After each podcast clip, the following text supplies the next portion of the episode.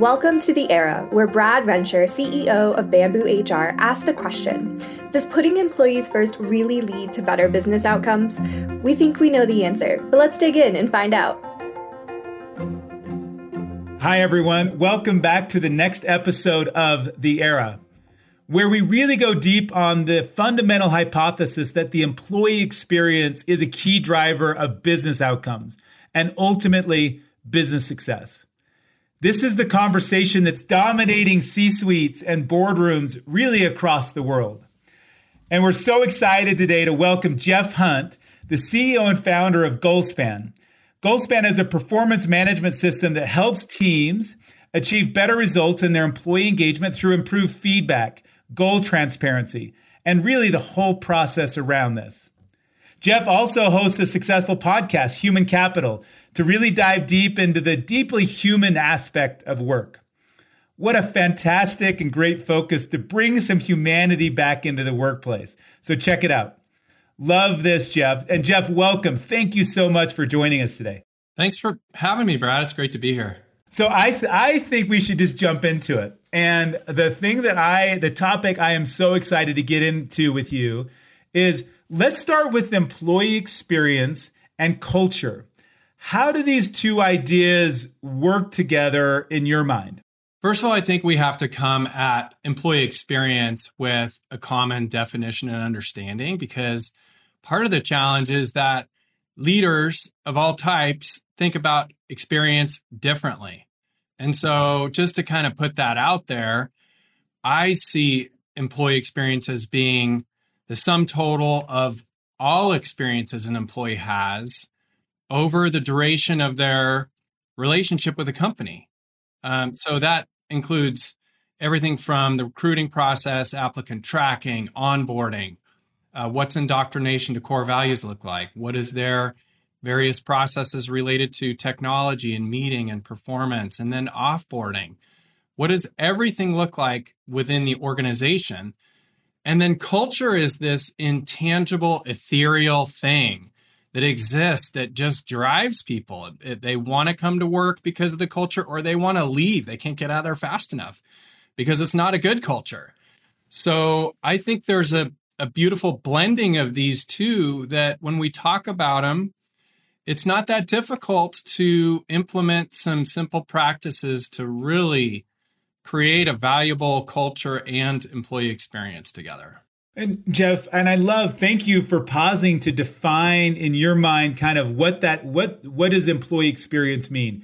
Let's just double click quickly into that and then come back to the how these two come together. Where do you see in your work most companies maybe define employee experience too narrowly or maybe so broadly that they can't really get their arms around it. Like where where in your work do you see people maybe just missing the mark on that? Part of it is employee experience. We have to realize is the the standard for that or the the benchmark is actually being set outside your company. So like when when an employee or any person has an experience with a company. Let's say I go stay at the Ritz Carlton, or I fly on Southwest Airlines, or I walk into Starbucks to get my latte. I'm having an experience with that organization. And so I believe that employee experience is actually defined by the, the last best sort of experience you've had with these other organizations. So when you come to your company, you, and you're working there, you're expecting that same level of standard and care in everything they do. Um, and so that's, I think, where I would take uh, the perspective that leaders don't always have the right sort of focus. They're either looking at it too big picture, like you said, Brad, or they get too myopic and they're thinking, okay, for us to have good experience, we have to have this laundry list of things and we're going to have the we're going to check them off. And once we do those we know we've arrived. And it doesn't work that way. It's much more nuanced. Yeah it, it is interesting. You kind of talked about there's been there's been this drumbeat um, over the over the last decade around customer experience, right? The digitization of the customer experience, and every brand in the world shipped an app, and they thought if I had an app, then it was going to transform my customer experience and ultimately help my business. And what they found was it wasn't that simple. Like it was much more nuanced. The customer experience is nuanced, just like the employee experience, to where it's not a checklist. It is at all these different touch points. You need to make sure that the tapestry of that customer experience is consistent. It is continuous, and um, and you know, and it's interesting that when I think there's some hard lessons learned there for businesses, but then they're coming back to employee experience with the great resignation and everything that's happened and they're going back to checklists. They're like, well, with you know, let's let's look at our onboarding. Check, check, check. And and and they're falling short because they're not looking at the totality, maybe this tapestry of all these experiences and how they come together. I agree completely. And I think that if you look at our lens or perspective on the customer, it provides such a great example of how to look at the employee. You know, we we do a great job creating customer experiences. Uh, of course, BambooHR does a fabulous job at that. And that's one of the reasons why we love partnering with you. But the the customer experience is a very is a very intentional, intentionally designed set of strategies. And if we turn that mirror around and we simply start treating employees with the same level of intentionality, so they're treated as internal customers then we solve a lot of the problems that currently exist in companies related to employee experience. Yeah, that that connection of the same intentionality that you give in your business to your customer experience, can you apply that same intentionality to your employee experience? I love that thought and the challenge behind that. Yes. It's a big challenge. That is a call to action. It yeah. is. And it's often sort of kicked over to HR when strategically it's not really an HR thing. I mean, this is a company wide strategic initiative that has the implications of really improving our organization in every aspect from revenue and follow through and communication to if we're not doing things well, we can quickly derail. So, anyway. I so let's get back to let's get back and maybe double click a little bit on your thoughts on culture and and and and then ultimately get into how that's feeding into the employee experience. But you were riffing a minute on how you think about culture at Goalspan and in your in your work. So maybe could you take us down the path of how you work with companies and talk about and think about culture? Sure. I think that culture as i mentioned in the intro was or beginning was is really more of this ethereal feeling you know i would say that it's a set of uh, operating beliefs and practices that don't have to be told. So if and every organization has this has a culture whether it's a positive culture or a negative one. And i believe that culture in many ways is something that is built over a long period of time. If you think of what you know why why do people travel? Um, they love going into different communities and experiencing those different types of cultures and so you can have two exceptional cultures that are very different from each other and the beauty of that brad in my opinion is they are the great differentiator. So that's one of the reasons why I believe we need to be as leaders paying so much attention to this is it culture embodies what is most important in an organization. So for instance, like I could you can go copy a company's business strategies or marketing plans or policies, or you can even try to hire away their employees. Uh, but you can't copy their culture. It's like the ultimate differentiator. And that's one of the things that I love about it. Um, is it is this unique combination of kind of core values, but it includes the relationships and interactions and how we treat each other, process disciplines, how we treat our customers, um, the way we make decisions.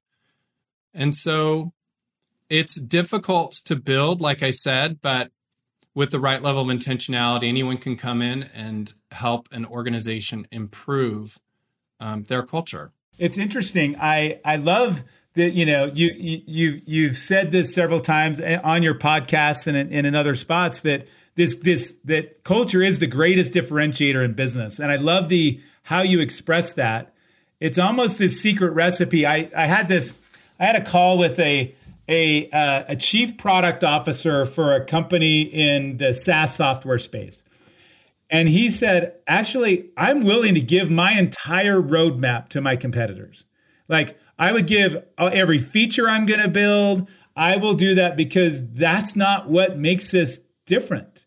Because I believe that we can execute and build that in a unique way. It's almost a secret recipe that it gets injected even to something as as um, unfeeling as bits and bytes of software, right? Like the the culture gets injected in there, and the way that the teams work together maybe allows that company to ship even with the same feature, but to be able to differentiate themselves even in the expression of their software. Completely. And it allows them to, in many cases, actually charge more than their competitors and get away with it because people are willing to pay for it.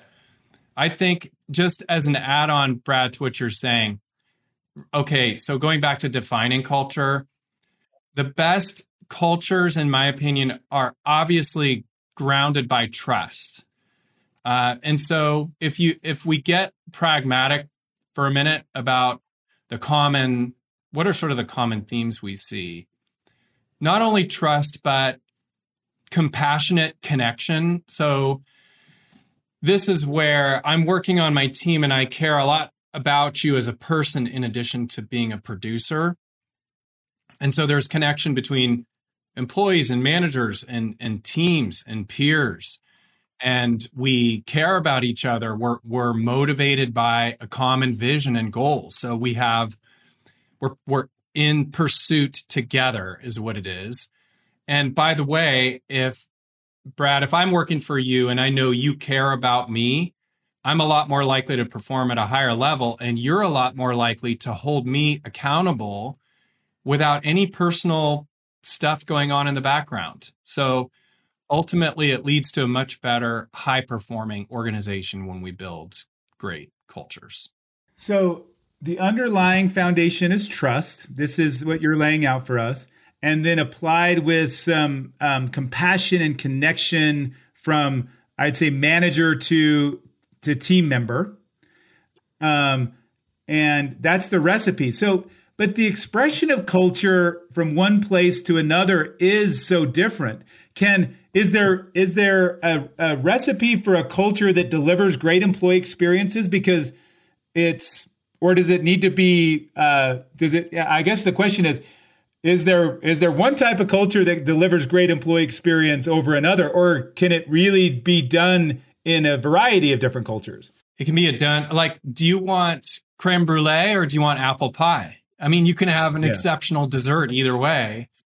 And I feel like the the differentiating factor is often core values. And so it's core values are sort of a main principle of culture, but they are not culture. There's way more to it. But every organization like culture also has core values. They're either stated or not. And um, so I could basically parachute into an organization and be hang out there for a few weeks and probably tell you what the core values are of that organization, good or bad. And the organizations will often write their core values and put them all over the walls, but they're not actually living them out. You know, as Patrick Lencioni wrote, and the five dysfunctions of a team, you know, they're they're aspirational values. They're not actual core values. They're what we want to become, but they're not who we are today. So I think core values are absolutely paramount as a component of culture. Yeah, it it as you think about well, let's step back with culture and core values where you just landed on this part. So you you've you've got a quote that says the ultimate job of the leader is to build great culture and this is the greatest differentiator in business is a point that you've that you've made and that resonates deeply with me so then jeff why do so many str- so many leaders struggle to create great culture? That is such a good question because it seems so obvious to me that it's critically important. So why don't we just do it? Um, but if you look at the challenges facing business, I mean, business obviously you're you're running a decent sized company. I'm I'm running a software company. It's like they're complicated animals, and I would say one of the biggest problems is that people end up just working um, for the company rather than on the company. They get so bogged down with tactical things, and there's so much pressure to perform every day that they lose sight of the important day to day conversations that need to take place. It takes a lot of effort to actually set aside time to have one to one meetings, for instance. I mean, you're busy, I'm busy, but if we invest in that and our direct reports understand better what's going on in our company and where we're going, where our vision is headed, uh, what our long term strategies and objectives are, they're going to be more engaged, they're going to be more connected. Relationally, if we take time together to have them be able to su- express how I can support them better in their role, then they feel heard and understood. They feel seen, and we're going to end up with uh, a better culture. But going back to your original question, I think it's a matter of like time and prioritization.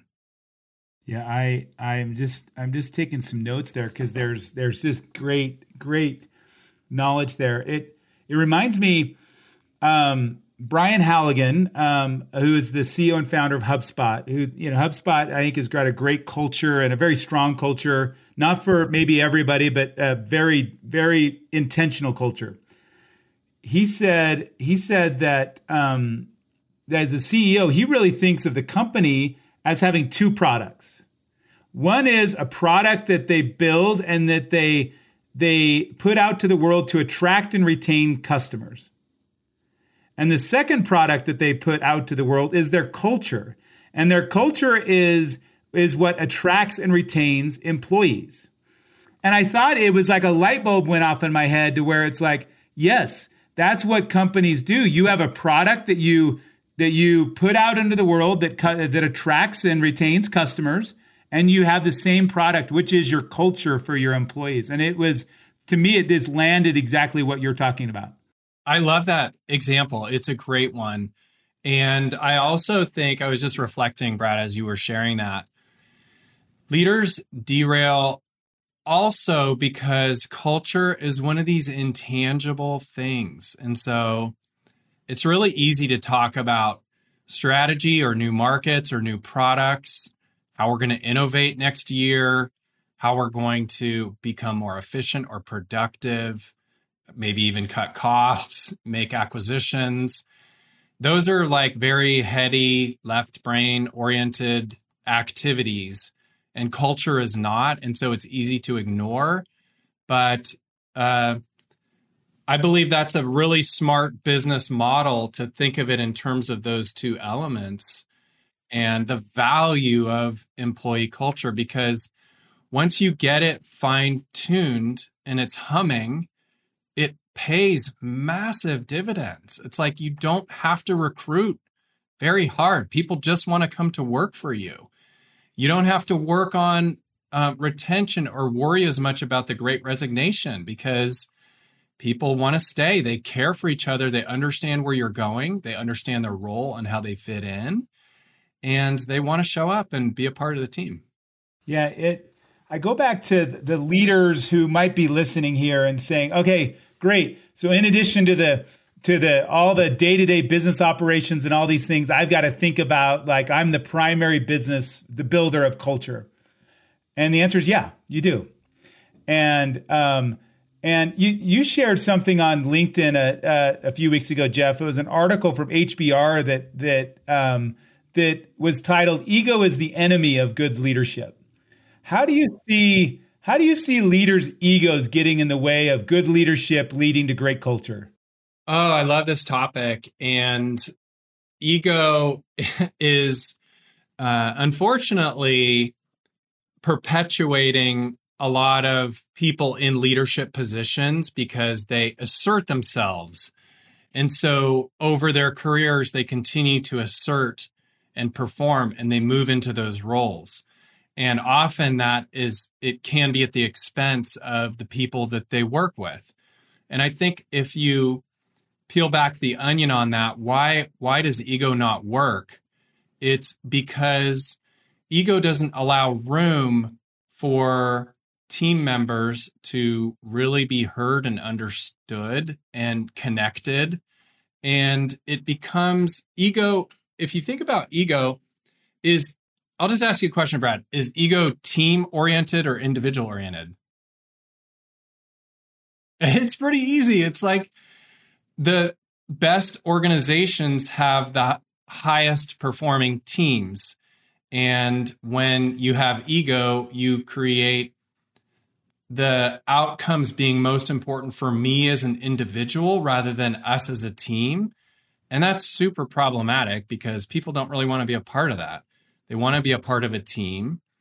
And so if I'm working for a, le- a leader that's egocentric, then I'm going to feel like it's, you know, it's always going to be uh, for them or their motivations, not necessarily for for my own motivation. So I don't know if that answered your question, but that's the first thing that came to mind. yeah, I, I think it uh, it really does. I I see so many times exactly in the path that you're thinking about is many time leaders they place themselves as the central character in every narrative for the business. Exactly. It's like, no, I, I'm the lead character. And they get so used to doing that. I remember walking through the hallways of one large global tech technology organization and kind of getting a tour. And the person commented, like, oh, do you see that conference room over there? That's the good news conference room because you're only allowed to take good news into that conference room to engage with the executive and the leader. And you think about the problems that that starts to create, that that's known as a cultural element. Like, no, no, only good news makes it to the ears of that person. Like, it's it, hugely you can, problematic. You, you can see how that would. So then, on the flip side of ego, let's talk about what is the role of humility, gratitude as a leader in creating culture. I, I think it's everything, but I think often humility is another sort of behavioral attribute that's misunderstood. I think that yeah. Is it is it soft? Is well, it weak? It can like, be soft and weak, but strong leaders can be humble and they can express humility in out of a point of strength or a position of strength. And so one example would be if a leader is self-deprecating in their humility, um, that can oftentimes be an unhealthy leader. Um, a leader's form of humility, in my opinion, that's super helpful is when they realize they've made a mistake and they literally just own up to it. Uh, the egocentric leader we were talking about earlier doesn't do that. They're in it for their own credit. They want to see themselves excel at the expense of the team or the organization. The humble leader or the humility based leader is one who is willing to step back and let others have the credit and also give the credit to the team, the organization, rather than always pursuing credit themselves. And people at the end of the day really respect that. Like there it's it's much more attract it's a more attractive leader to want to follow because it's real. It's like we're all human and we we make mistakes and you know and humility also allows for margin of other opinions and a, more of a collaborative approach. It's not thinking like you have all the answers because you don't necessarily have all the answers. Sometimes you'll come up with great answers and they'll be used but uh, oftentimes other people will come up with fantastic answers. So give them the credit. I love that. I love that because so many times, um, you know, that humility, humility might come across, you know, people interpret that. I think it's a misunderstood word. And I love how you kind of walked us through that. So let's, let's now like take this to your leadership and your role and, and what Goalspan's all about. Like maybe take me, and this is is founded 2008, right? So take me all the way back. Like, what problems did you see then that you wanted to solve, and how has that evolved over the last 14 years? Sure, that's a great question. So, well, if I go back to the very beginning, before I founded the company, I already had an understanding of some of these challenges. In I had the opportunity to run public and private companies over the course of my career, and it pretty consistently realized that one of the most difficult disciplines was this um, implementation of culture and performance management. Uh, and so even when I was running my own consulting firm, I found the exact same thing was true with our clients. And it was really, I guess back then, Brad, it was more about performance management in terms of executing plans. So we would execute, we, we would build our strategic plan, do an offsite, people come back motivated, inspired, ready to rock and roll. And then they would go off plan within six months or so. Uh, same thing with our clients in the consulting world. And so that was in the beginning why I ended up pivoting and actually starting the software company is because I wanted to build software that would help organizations um, not only do performance management well, but even more importantly, align their workforces around what was most important. And so yeah, that really has evolved into, you know, kind of the importance of feedback rich cultures that are built with conversations that are forward focused, they're coaching oriented. And we do the same thing at Goalspan. So we we do everything we can to make sure people understand our culture and that includes a clear understanding of our core values and what those look like. I, I think I'll just pause there for a sec because I think that's another opportunity for organizations is they'll they'll say what their core values are. Like at Goalspan, our core values are curiosity, integrity, resourcefulness, and care. And we take the time to define each one of those words so that it's super clear to people what they mean behaviorally. And I think organizations often don't do that. So, what does that behavior look like at my company? What what do your core values look like when they show up in your company? And then we make sure people are affirmed when they're supporting those core values. We pay attention to them. We talk about them regularly. We build them into performance management processes so that we have an opportunity to share what's working well and what's not working well. And then we recruit uh, using those core values. So when we're interviewing, looking for people, we're always trying to make sure they are in alignment with those because I can have a highly competent person who may have exceptional experience and just checks the box on everything. But if they're not going to fit culturally, then we will make the tough decision not to hire them and bring them on board. So those are some examples. I don't know if that fully answer your question. Yeah, I, and it does. And so, okay, so um, you're talking to a someone who's just getting started in their business, maybe just hired their first couple of employees. What are some guiding principles? You just had a couple great nuggets in there as you think about values. What are some guiding principles around establishing mission, uh, the vision, mission, values? How do those all play together? These we throw these words out but I think they sometimes get almost used interchangeably.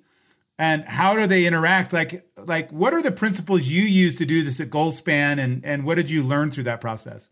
Good point. I think going back to your the first part of what you said, most organizations, at least in the startup mode, sort of embody the core values of their individual leaders. So whoever's starting the company, and oftentimes those will be carried through generations even and then there'll be new core values added and things will be tweaked and changed but you also kind you you always sort of have this common core and so that's a important element and i think that um, wait, going back to your original question, what was the second part of your questions? Yeah, this, the the part was what are what are some guidelines or guiding principles you would give oh, right, for establishing right, right, vision, mission, values? Exactly. Okay.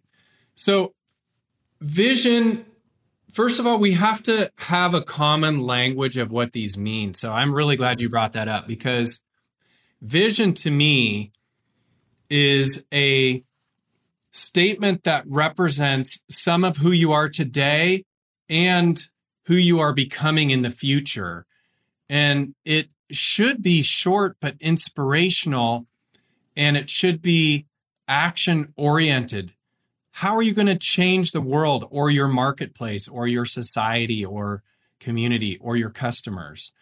And I love vision when it's pragmatic enough to sort of unpack the various operative words that exist. So, for instance, if you are going to be if you're you know if you you're going to create something what is that going to look like at the end of the day when it's been created so let's get really pragmatic about that versus mission is really what you do who you do it for why it's important to your customers society your employees it's a much more pragmatic this is how we show up in the world and and what we do and core values are this like we were talking earlier, this small set of guiding principles, and they exist today. And you might want to become more of what they define or who, you know, what they represent.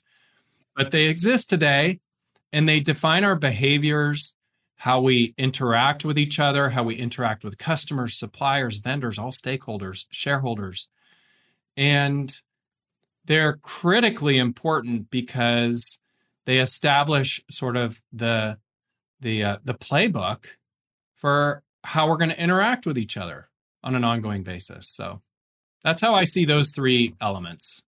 And and and you know, as you think about as you think about each one of these, um, is one more important than the other in your mind? If you could like nail mission, vision, or values, which one would you say? Hey, make sure you nail this one. I would say that vision precedes everything because if you don't know where you're going, you're not going to get people to come along with you. And vision is can be stated in a vision statement, but it's also reflected in the way the CEO shows up to meetings and how the leadership team is communicating with the rest of the organization. So where organizations derail is they don't talk about this enough. So once again, they go back. I go back to the to the tactical day to day. Am I working on the business or for the business? It the vision communication of the vision needs to be a broken record. People need to be sick and tired of hearing about where you are all going as a team, as an organization, and why it's so important and compelling and exciting and why they want to be a part of that. So, and then once you have vision, then you can establish a lot of things. So, when we have vision, then we can establish objectives. We can look at what are the three most important things for us to get done as a company in the next year, three years, five years. And then you can cascade that down, of course, to the leadership team and their individual goals. And then all the indirect reports throughout the organization, and those can be connected up to the roles. So vision undergirds everything. And then core values is absolutely like right up there. Because if we say the vision is to, you know, conquer the world, and then we have salespeople that exceed quota every month, but nobody can get along with them, that's really problematic. So that's where our core values provide those guardrails on the behavior so we don't end up with salespeople who exceed quota that nobody can get along with. Yeah. And then the, and then the mission is easy. It's like mission's important and we should speak to it and talk about it, but it's something that's more of an exercise. We're going to come up with it and it'll be written down and people need to understand it because it really it's important from the standpoint that it's describing our marketplace and oftentimes it's it's important to describe who we're not as much as it is who we are. And the, the mission helps to do that. Helps to define that. And Jeff, that right there is a masterclass in how to start to think about um, establishing these things. Thank you for that. And you said one thing that I want to make sure that, but to touch on, and then let's get into performance reviews because that's one thing that that leaders talk to me a lot about, like how to do this effectively. But you said one thing on, you know, as leaders, it many times leaders will say to me like, Brad, I really, I just don't like our culture, or I really don't like our values. And and you said something. It's like the the values and really the culture are a reflection of the founders or a reflection of the leaders. It's like, so I almost want to say sometimes, if you don't like what's happening, hold up a mirror. Yeah. because it's actually just reflecting how you show up in the organization. That's a great point. That is such a good point. Yeah. So what I what, let's let's go now, Jeff. Um, let's dive into performance, the role of performance reviews in the modern world. Um, I mean, this is the world that you're in. Like, how how do you think about performance reviews today? Well, I think of performance reviews today in a very different context than historically. And I think that's important to share because it creates a little bit of a framework for people. The historical context, of course, is this check the box event that managers hate, employees hate, it's ineffective, it doesn't really affect change, and it's not really managing performance. It's a rear view mirror exercise that is compliance based, whereas performance management, performance reviews today should be in a best practice part of a broader ecosystem of continuous performance management, which requires both internal disciplines and software to make it happen really well and like a like a well-oiled machine and those and and, I, and I'm happy to share more if you want, Brad. I don't want to get lost in the weeds, but that's my kind of high level uh, take on the difference. I'll, I'll just add one more thing before you or jump back in. I would say that bringing it to the modern age, it's critical to include key elements like ongoing feedback and uh, regular touch points, one to one meetings, making sure that goals and objectives are actually integrated into those conversations. So we are talking about both what is being accomplished on a regular basis and also how.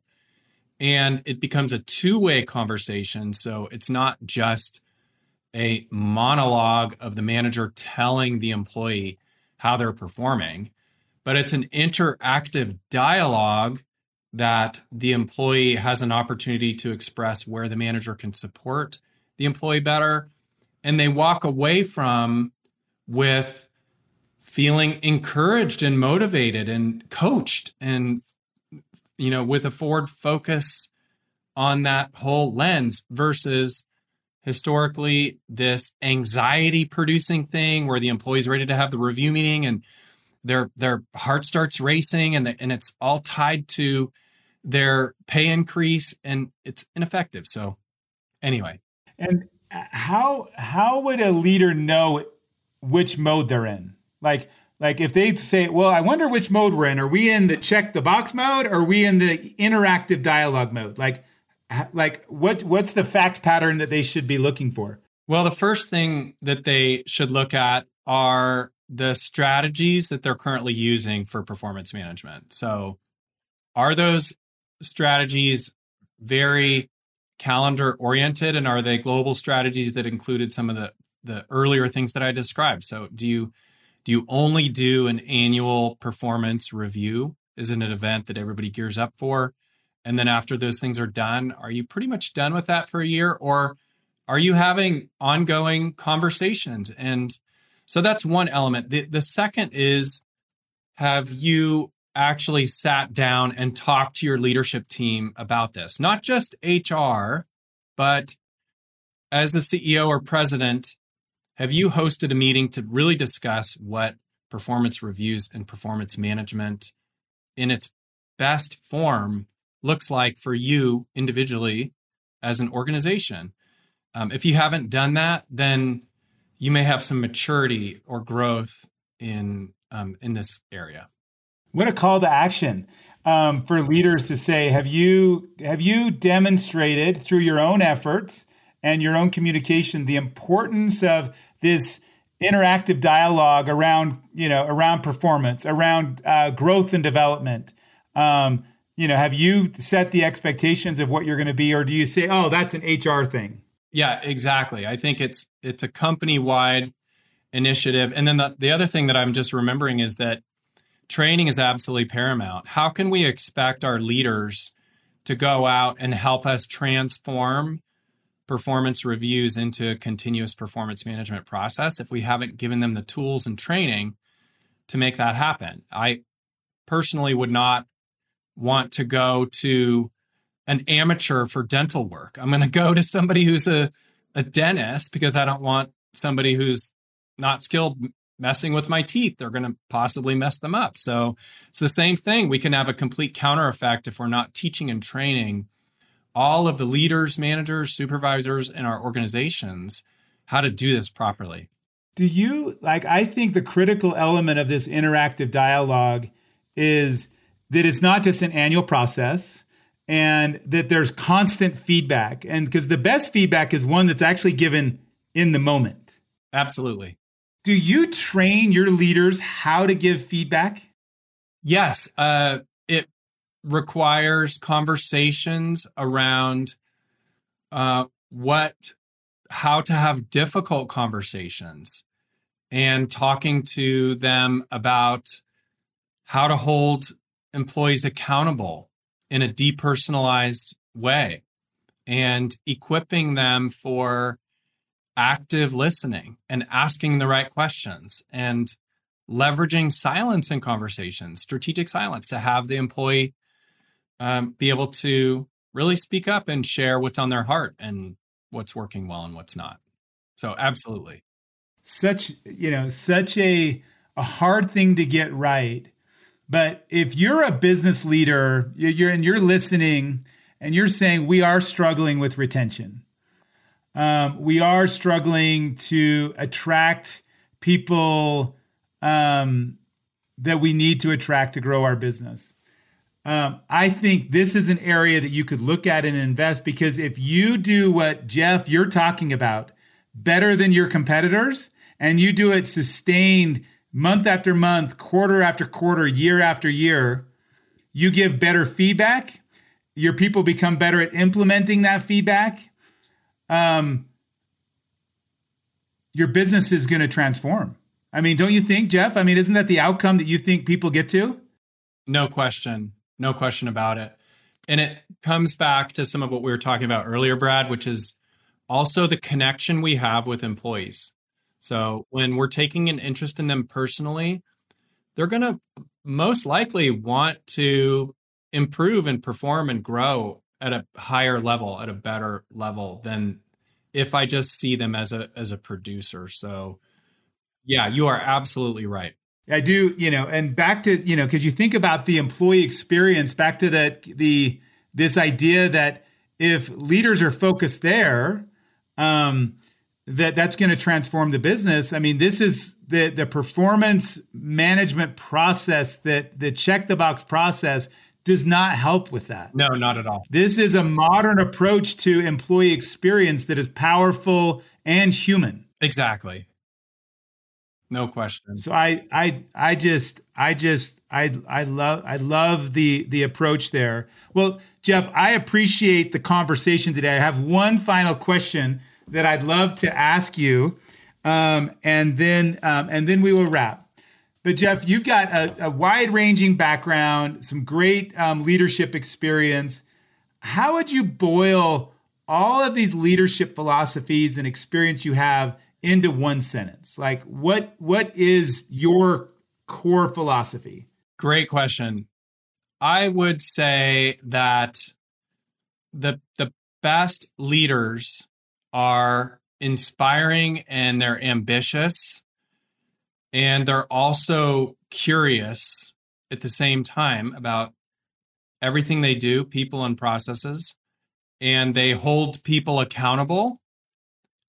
And the best leaders build compassionate and connecting relationships at the same time they do those other things. So that was a mouthful, but that's my sentence, and I'm sticking to it. That's your sentence. We'll take it. It's great. Jeff, thank you so much for joining this episode of The Era, where we really dive deep on the employee experience and the outcome that it can provide for your business. A wonderful experience for employees and ultimately more business outcomes and success over time. And we just I've just really enjoyed the conversation. I know our listeners will as will as well. Jeff, thank you for joining. Thanks for having me. Thank you and see you next time. Looking for ways to combat the great resignation and keep your very best people? Check out the 2022 Guide to Retention. You'll discover just how hard it is for organizations to retain employees in 2022, why people leave, and learn what you can do to boost retention and minimize turnover in your organization. Find this guide and many more helpful resources at bamboohr.com/resources and discover more ways you can do great work. That's bamboohr.com forward slash resources. You've been listening to The Era. Stay connected with us by subscribing to the show in your favorite podcast player. If you like what you've heard, please rate the show. Your feedback helps us make content that's valuable to you and your work. Thanks for listening. Until next time.